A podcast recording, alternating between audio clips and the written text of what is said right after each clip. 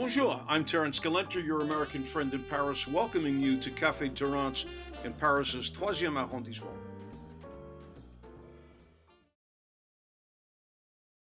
My guest today is Sally Bedell Smith, uh, author of uh, All His Glory, The Life of Bill Paley, which I read before I knew who you were. A Reflected Glory, Pamela Harriman, and there's a woman who knew something about power and where it resided. Uh, biographies of uh, Princess Diana, Prince Charles, Queen Elizabeth II, and most recently, George VI and Elizabeth. So it might be a fair thing to say that no woman in America or no person in America knows more about the royal family than Sally Bedell Smith. Well, that's very kind of you to say. I guess maybe I qualify because I I've done I, I think research into four important members of the royal family, five actually, because this is a dual hmm. biography. Yeah, it's, it's wonderful, by the way.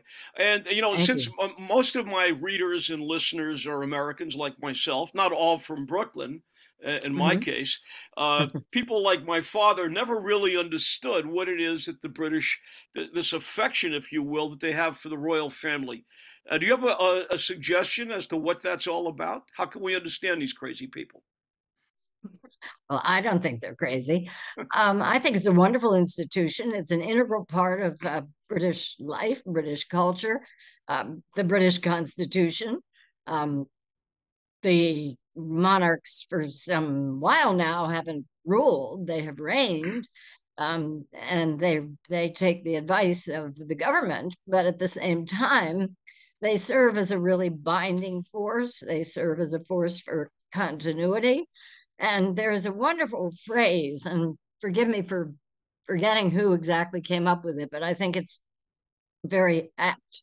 It is that the British monarch is the light above politics. Prime ministers come and go, but the monarch remains and, and has a unique bond, bond with the people, uh, not only in Great Britain, but in the Commonwealth all around the world. And this is highly unusual, and they have made it work because they understand, uh, the best of them understand that they are there um, really with the consent of, of the people. And they are pres- Just like presumably, our, ha- like our president. well, yeah, not exactly. I think it shows that the, the system of um, dynastic inheritance actually works pretty well over there, or at least it has Well, to my point, I'm. I'm thinking, you know, the uh, the miner, not the miner who was on strike uh, when when uh, uh, Churchill was had, had authority, but what what does the common man uh, get out of this? Is there some sense? I don't know. Is it reflected glory? Is there some way that he sees himself a little better as a result of all this pomp and circumstance? I think, I mean, I think certainly since the reign of Queen Victoria, um, there's been a real emphasis on what one academic term, the welfare monarchy. I think, you know, the effort to show that the monarch has philanthropic interests, has charitable interests, wants to contribute to the betterment of British society, and in more recent decades, um, have have a closer bond with the people at the same time you know can sort it's a sort of balancing act where they have to be they have to have a sort of magic and majesty at the same time they need to be able to reflect what the culture is and and and move along with it. Um you know there was no better example of how closely bound together the British monarch and his consort, um, the bond that they had with the people during World War II, Mhm. um, when George VI and, and, and Queen Elizabeth were king and queen during his 15 years as as king and six of those years they'd been married for 28 years but six of those years were during one of the most horrific periods in in in the history of the world, uh, World War II, and what they did, how they conducted themselves, how often they went out with not, you know, with a lot of risk to themselves to survey the damage, particularly, you know, the parts of London that were hardest hit were the were the were the poorest neighborhoods in the East End and south of the Thames. And those two went back over and over again often during air raids, they would have to flee to the basement of a police station and sort of astonish the people in there. They were, you know, they were making a lot of spontaneous appearances that just sort of don't happen now. But even before uh, he became king and she became queen, he he really, you know, we're we've now got the recent memory of Prince Harry's memoir, Spare, which sort of cast that role as second in line um, in a somewhat derogatory way. Um, Prince Albert uh, the, and the, the Duke of York was the spare. Nobody used that word, but he made, a, you know, he found meaning in that role. And, and what he chose to do was to be an advocate for working men and get them together with business owners and get the business owners to provide services and you know to improve pensions and give them canteens and better health care and so not only did he go out and sort of you know like the then prince of wales future edward viii he would sort of swan through the depressed areas of wales and go away. Um, the duke of york who everybody knew as bertie actually was doing something. And he didn't know he was going to be king one day, but he had a very democratic streak. And she she did too, because even though she grew up in an aristocratic Scottish family, she was, at least in terms of the royal family, she was a commoner. I mean, when she was a little girl in Scotland, she would play with the village kids and you know she she understood real people and during world war one they turned their castle into a convalescent home. And she was helping to take care of wounded soldiers from all walks of life. And they felt, they wrote and felt that she treated them with with with with real dignity and compassion so there was something embedded in those two that was very special and and gave them links to ordinary people and when the war came along World War II, they they really helped to lift morale, and um, that was no inconsequential thing. Well, uh, you know, I would say that you know, in reading your book, I think the fundamental decency of both of them uh, comes Absolutely. through. Uh, you know, uh, uh, in, parallel with the indecent behavior of Edward VIII, and you you subtitle or whatever it's above the title actually, the marriage that saved the monarchy. I would go one further and almost say the marriage that saved the democracies, because had Edward continued to reside on the on the throne with his behavior and his and his pro-Nazi sympathies, it would have made it a hell of a lot more difficult for Mr. Churchill to to deal with the uh, Herr Hitler as he was known yeah oh i absolutely think so because he he showed his uh, pro-nazi enemies uh, sen- sentiments um, even earlier when he was prince of wales and he was making speeches praising germany his father george the, george the fifth um, rebuked him for doing that and then when he became king he was very cozy with the um, with the german ambassador and he was sort of signaling to him yeah. Well, Ribbentrop, and then there was another von Hoesch um, who who said that he thought that you know if as king he would be very sympathetic to Nazi Germany, and of course. After the abdication, when he became the Duke of Windsor in the autumn of 1937, we're talking two years before the war actually began, uh, the two of them spent two weeks in Germany meeting with Hitler and the high command, and he was giving the Nazi salute, and they were calling him Herr Edward, and he was hailing Herr Hitler. And um, so you can only imagine what he would have been like had he still been king. One of the great revelations of my research is what a thoroughly irresponsible and dangerous king he was. I mean, he was he was inattentive to even the most basic duties. Um, he would leave sen- um, sensitive papers around um, at his his little castle in Windsor, um, Fort Belvedere, and there'd be send them back to the government, and there'd be you know rings from their cocktail glasses. And so they you know he was he was very careless with documents. He kept people waiting. He abandoned protocol. Um, the people who were working close to him were appalled by his behavior and he had he had behaved that way before he was king but when he actually was king it became it became so serious that the foreign office withheld sensitive documents from him.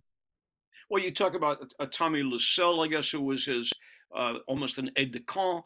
Uh, certainly yeah. Stanley Baldwin. I mean, the, the handwriting was on the wall that this guy was was not uh, destined to, to be uh, do anything favorable for uh, for, yeah. for England. And how much of that pressure were they able to exert on him uh, to force the abdication?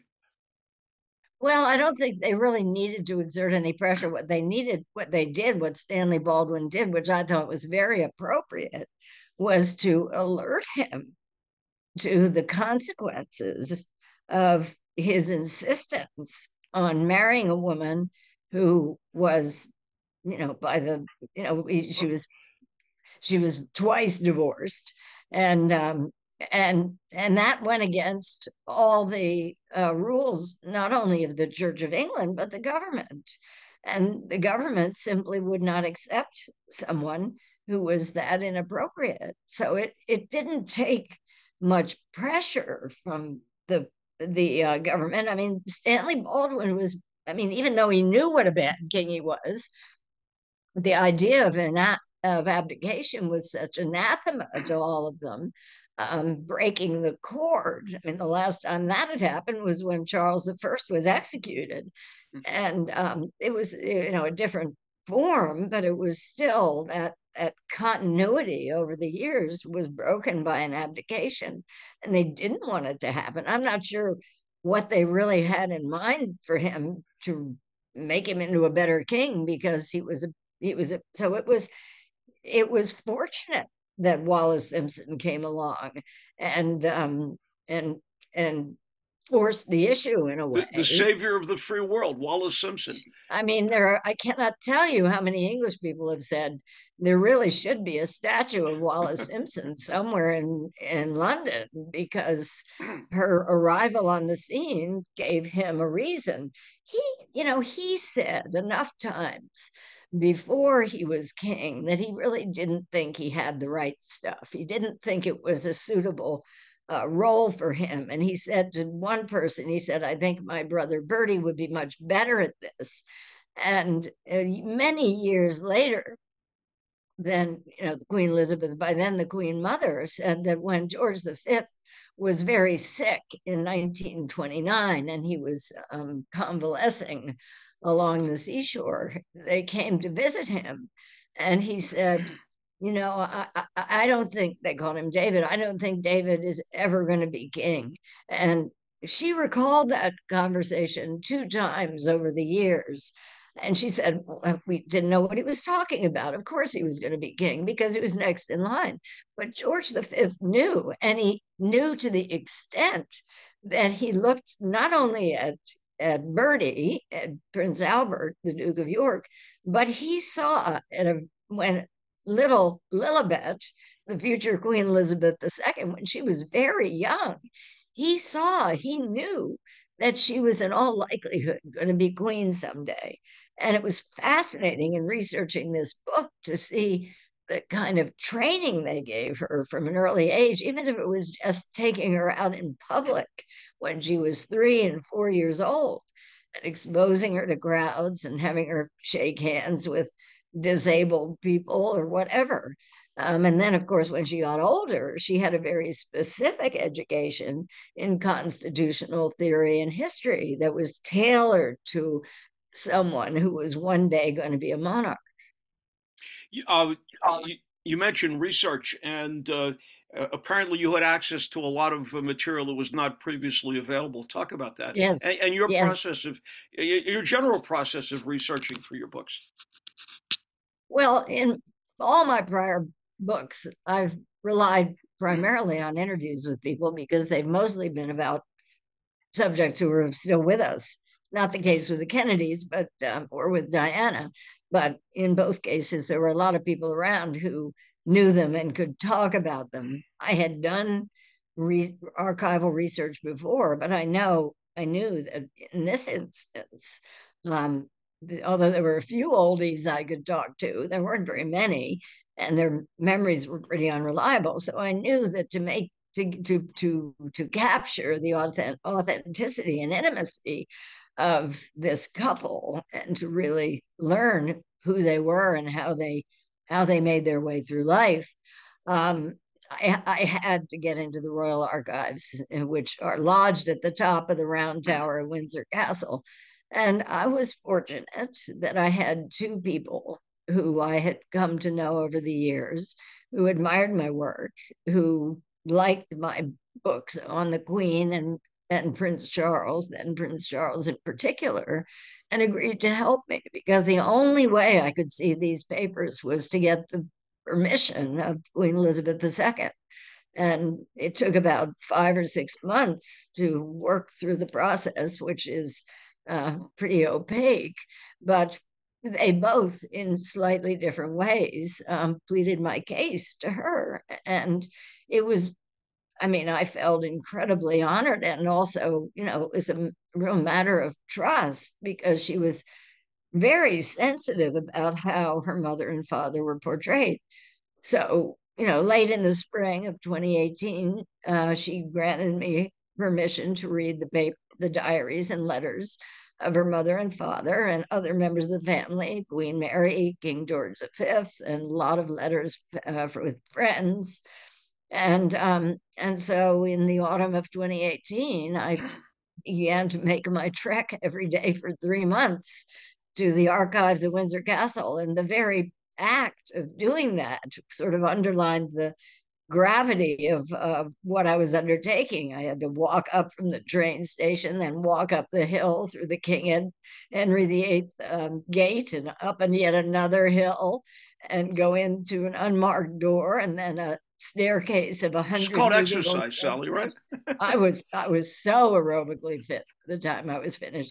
And well, how much? Uh, I mean, I, am I'm I'm assuming obviously you would have written the book if if she uh, held some oversight on what you wrote. But how was she accessible to you while you were doing the research? No, she never she never gave interviews. She never gave on the record interviews. I in her neck. I don't know who her official biographer will be, but I have heard that someone has done some interviews with her over the years. But by and large, she never gave any interviews um, ever, and um, nor did her mother, except in a very informal way with some of her friends. Um, so, you know, she knew that I was doing the book. I, at one point, wrote her a letter and thanked her and thanked her private secretary for all the help they had given me and expressed my gratitude. And I'm very glad I did that in the spring of 2019. And I got a wonderful letter back in that typical, you know, formal language saying, We have laid your letter before the Queen and she sends her very best wishes. So uh, that made me, I was glad I was able to do that to to tell her how grateful I was for that privilege. I want to go back a little bit to the beginning and uh, Georges V, who, uh, apart from being named for a, having a hotel name for him in my town and a street, talk about him and particularly his relationship with the two boys because uh, he, he, didn't see this track in Bertie early on. Uh, all no, the... he didn't. He didn't. I mean, poor Bertie was he was uh, sort of frail, uh, and the you know, he he developed a stammer um, between his seventh and eighth year, and it did impede his ability to achieve in school. It also had an impact on his family life. his father was known for what they called chaff. He was always kidding people, and there was a lot of banter in the family. And and Bertie just couldn't keep up with it, so he remained silent a lot of the time, and that made other people think he was stupid, which he wasn't. What it did do on the on the, on the you know the, the silver lining of that was that he became very observant and a very good listener. And both of those qualities would help him later on when he became king.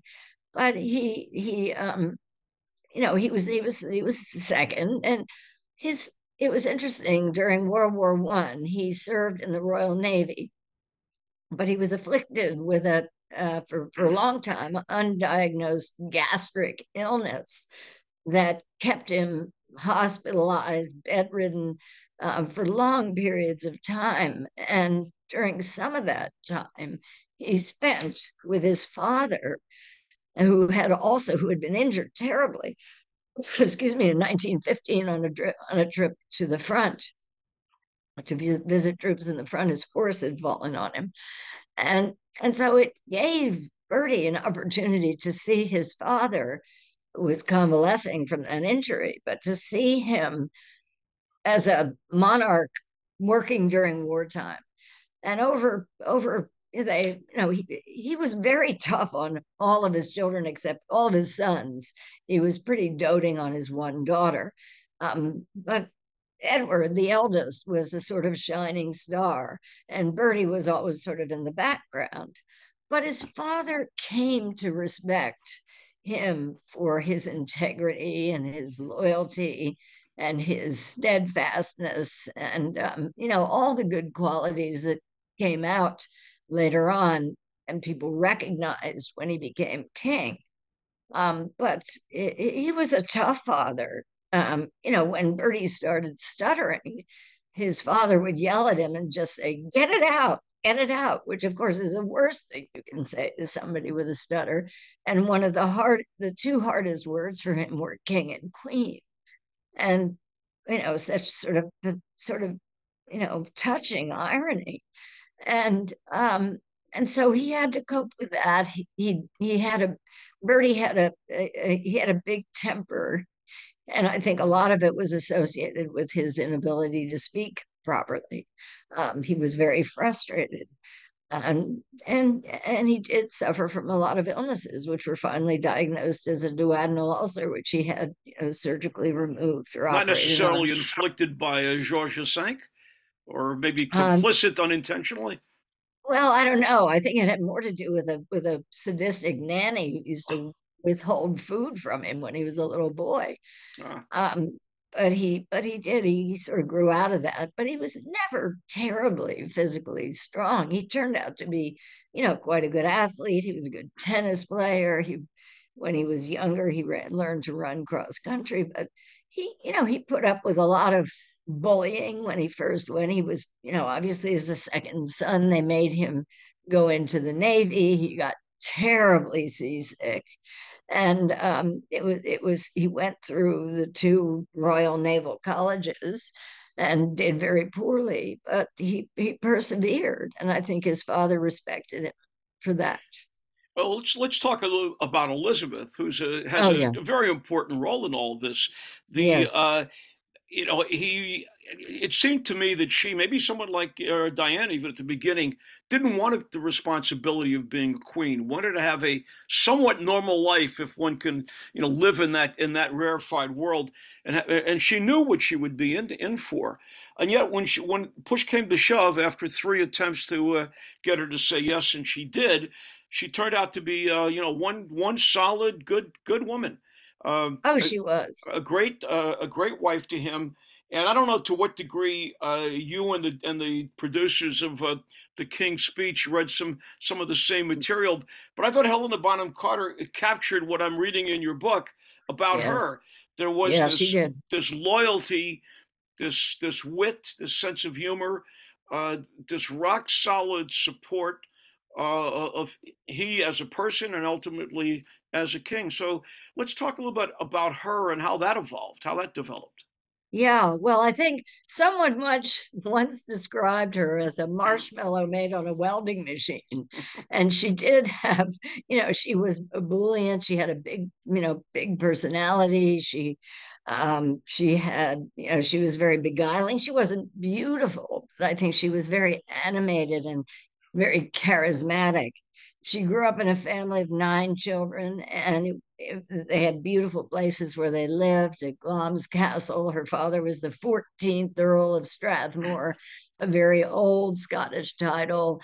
Uh, Glamis Castle was apparently where Shakespeare set Macbeth. Um, they had another the Scottish play. yeah, the Scottish play. Um, they had another beautiful estate in Hertfordshire in in uh, in England, and um, and a, and a house in, you know, in Mayfair in London. And they lived the very aristocratic life of traveling from one house to another and doing a lot of shooting. And as I said, following the birds up to Scotland and then down to Hertfordshire and then back to London for the season.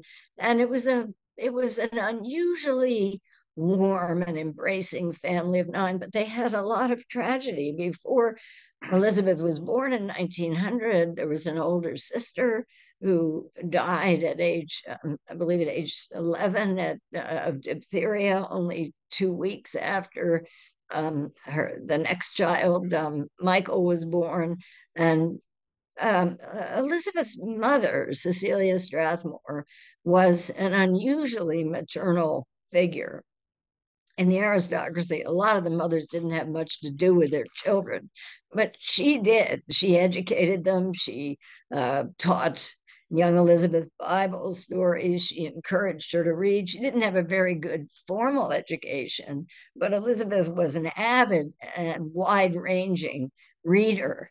And she wrote beautiful letters, very funny. Uh, she loved P.G. Wodehouse, who I happen to think is a great uh, writer and stylist but many others. And uh, she once, somebody once said that when she was little, you know, she read on the floor and her elbows got rubbed raw because she was uh, lying on the floor and reading books all the time. And um, so she brought a kind of sparkle to um, to to to Bertie's life, and you know he fell in love with her first when he saw her dancing at a military ball um, in July of 1920. And little did he know that she was actually in love with his relatively new uh, equerry, who was a, a, sort of aide de camp to him.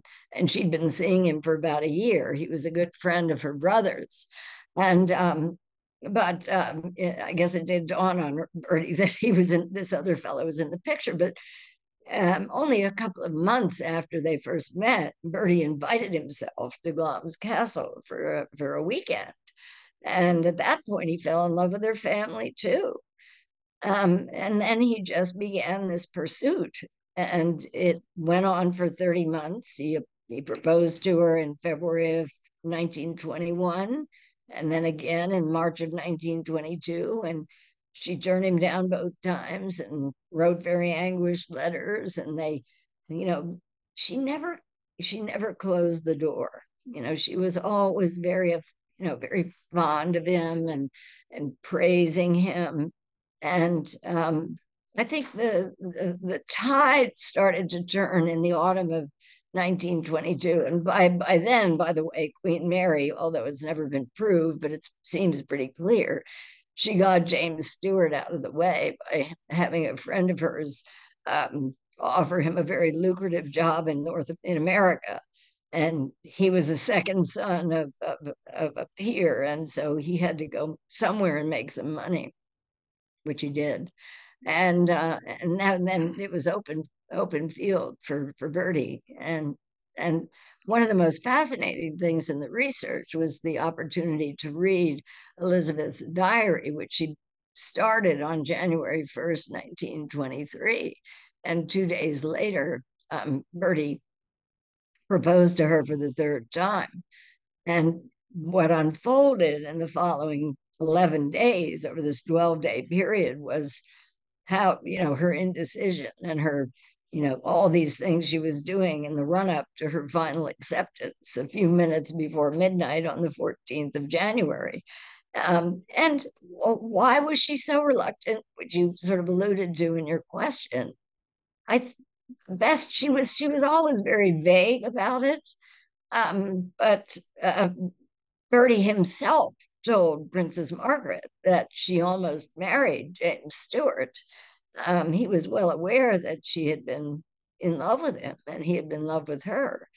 Um, and so, um, you know, she was reluctant, but I think her the root of her reluctance was giving up that life. Um, she'd been proposed to by quite a few men and um, aristocratic men. And she just had this wonderful family, and um, and she knew from being close enough to the royal family that she would be going into a life of duty. And since she never dreamed that she would be queen, it was going to be a, a life of, you know, tree planting and ribbon cutting and statue unveiling and, you know, having a very nice life. But it would be much more limited than what she was accustomed to. A lot of responsibility, an enormous a lot of uh, responsibility. Responsibility. Yeah. And I, am I'm, I'm looking at you know thinking of uh, uh, George's uh, legacy and certainly what you talk about in terms of uh, you know not having any political power, but the the visual image he presented to people during the war was so powerful. But I, yeah. I would suggest that his legacy was Elizabeth, who was uh, Elizabeth yes. II, who was uh, he was training almost from the beginning, and I'm wondering. Uh, given his poor health and the fact that he smoked incessantly and ultimately mm. died from lung cancer, did he have some uh, pre-knowledge or premonition about an early death and felt that it was important to give her as much training as possible early on? I don't know if he had a premonition of early death because you know to read the what was what he was writing in the days before he died, he was sort of convinced that he was fine and that he was that he was going to go out. they were planning a trip to South Africa um, I mean, Churchill wrote that very, very dramatic speech saying he walked with death. And I, I don't think he did. I, you know, I mean, Princess Margaret wrote a letter to a friend and she said he's fully recovered. We're all so happy. Um, you know, when they took one of his lungs out, they took his left lung out, you know, in September of 1951 and the doctors took a look at his right lung and it was full of cancer and they knew he wasn't going to live very long. But he started training her. He knew that at one point or another elizabeth would be queen. And so he taught her by example and he also taught her through instruction. And certainly they were unbelievable role models of a, of a king and, and consort. And they, in their own ways, helped to shape her. And Churchill certainly recognized that. And he said that even in his in a condolence letter that he wrote to uh, then the Queen Mother, that you have, you know, you have the terrible sadness of of losing the king, but just look at the look at the shining example you have who will go on to reign um, in the years ahead. Nobody ever imagining that she would break all the records and reign for 70 years. I mean, and you talk about duty, there she was two days before her death saying farewell to one prime minister and greeting another. And then she was gone. Yeah, uh, quite extraordinary. I mean, they really imbued her with duty well, and people, humble, people, humble duty people need to read your book, which we don't have enough time to do an entire uh, discussion on, on, Elizabeth. But what would you say uh, her legacy is when people sit back, uh, let's say 20 years from now? Uh, or 50 years from now, how are they going to remember her? Not, not just people that knew her in England, but the, the world in general. What's the perception? Well, I mean, obviously, they'll remember that she's the longest reigning and probably will, unless we figure out ways of extending our lives far longer. Uh, the, the Lou, Lou Gehrig she, of Queens. Yeah, that she was the longest reigning, and and but that she reigned in such a wise way that she that she sort of was the glue that held um, that she held the nation together in pretty turbulent times um, that she conducted herself impeccably as a constitutional monarch, that she was wise enough to know how to advance the monarchy incrementally and keep it a, keep pace with the changes that were going on in Britain. Uh, I remember one of her private secretaries described to me the Marmite theory of monarchy, which you know you know Marmite. Mm-hmm. Um, you had love it or hate it, but it comes in a bottle that's yellow and green, and and um, and and red. And if you look at a Marmite bottle today, you'd say, "Oh well, that's the way Marmites always look." But then you look at a Marmite bottle from hundred years ago, and it looked quite different. And they've tweaked it along the way, so it looks different from what it did hundred years ago.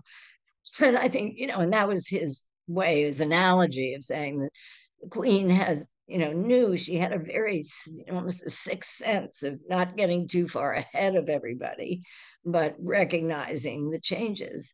Um, she presided over some terrible uh, uh, tragedies in her family and, um, you know, managed to navigate all that uh, very well. And um, now we have a king who I remember when when Queen Victoria died in 1901, her Playboy son, the future uh, King Edward VII, um, who liked coming to Paris, by the way.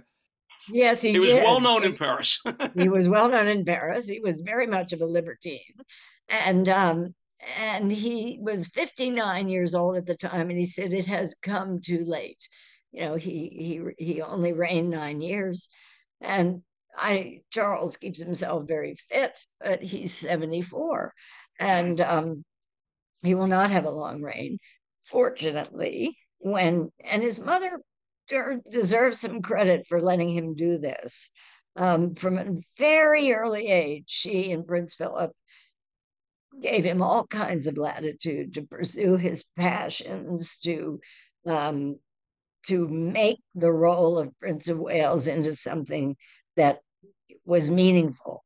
And when I wrote a book about him, I was astonished by the number of initiatives and enterprises and charities that he founded um, that really made a difference to people all across, you know, class lines, cultural lines, ethnic lines.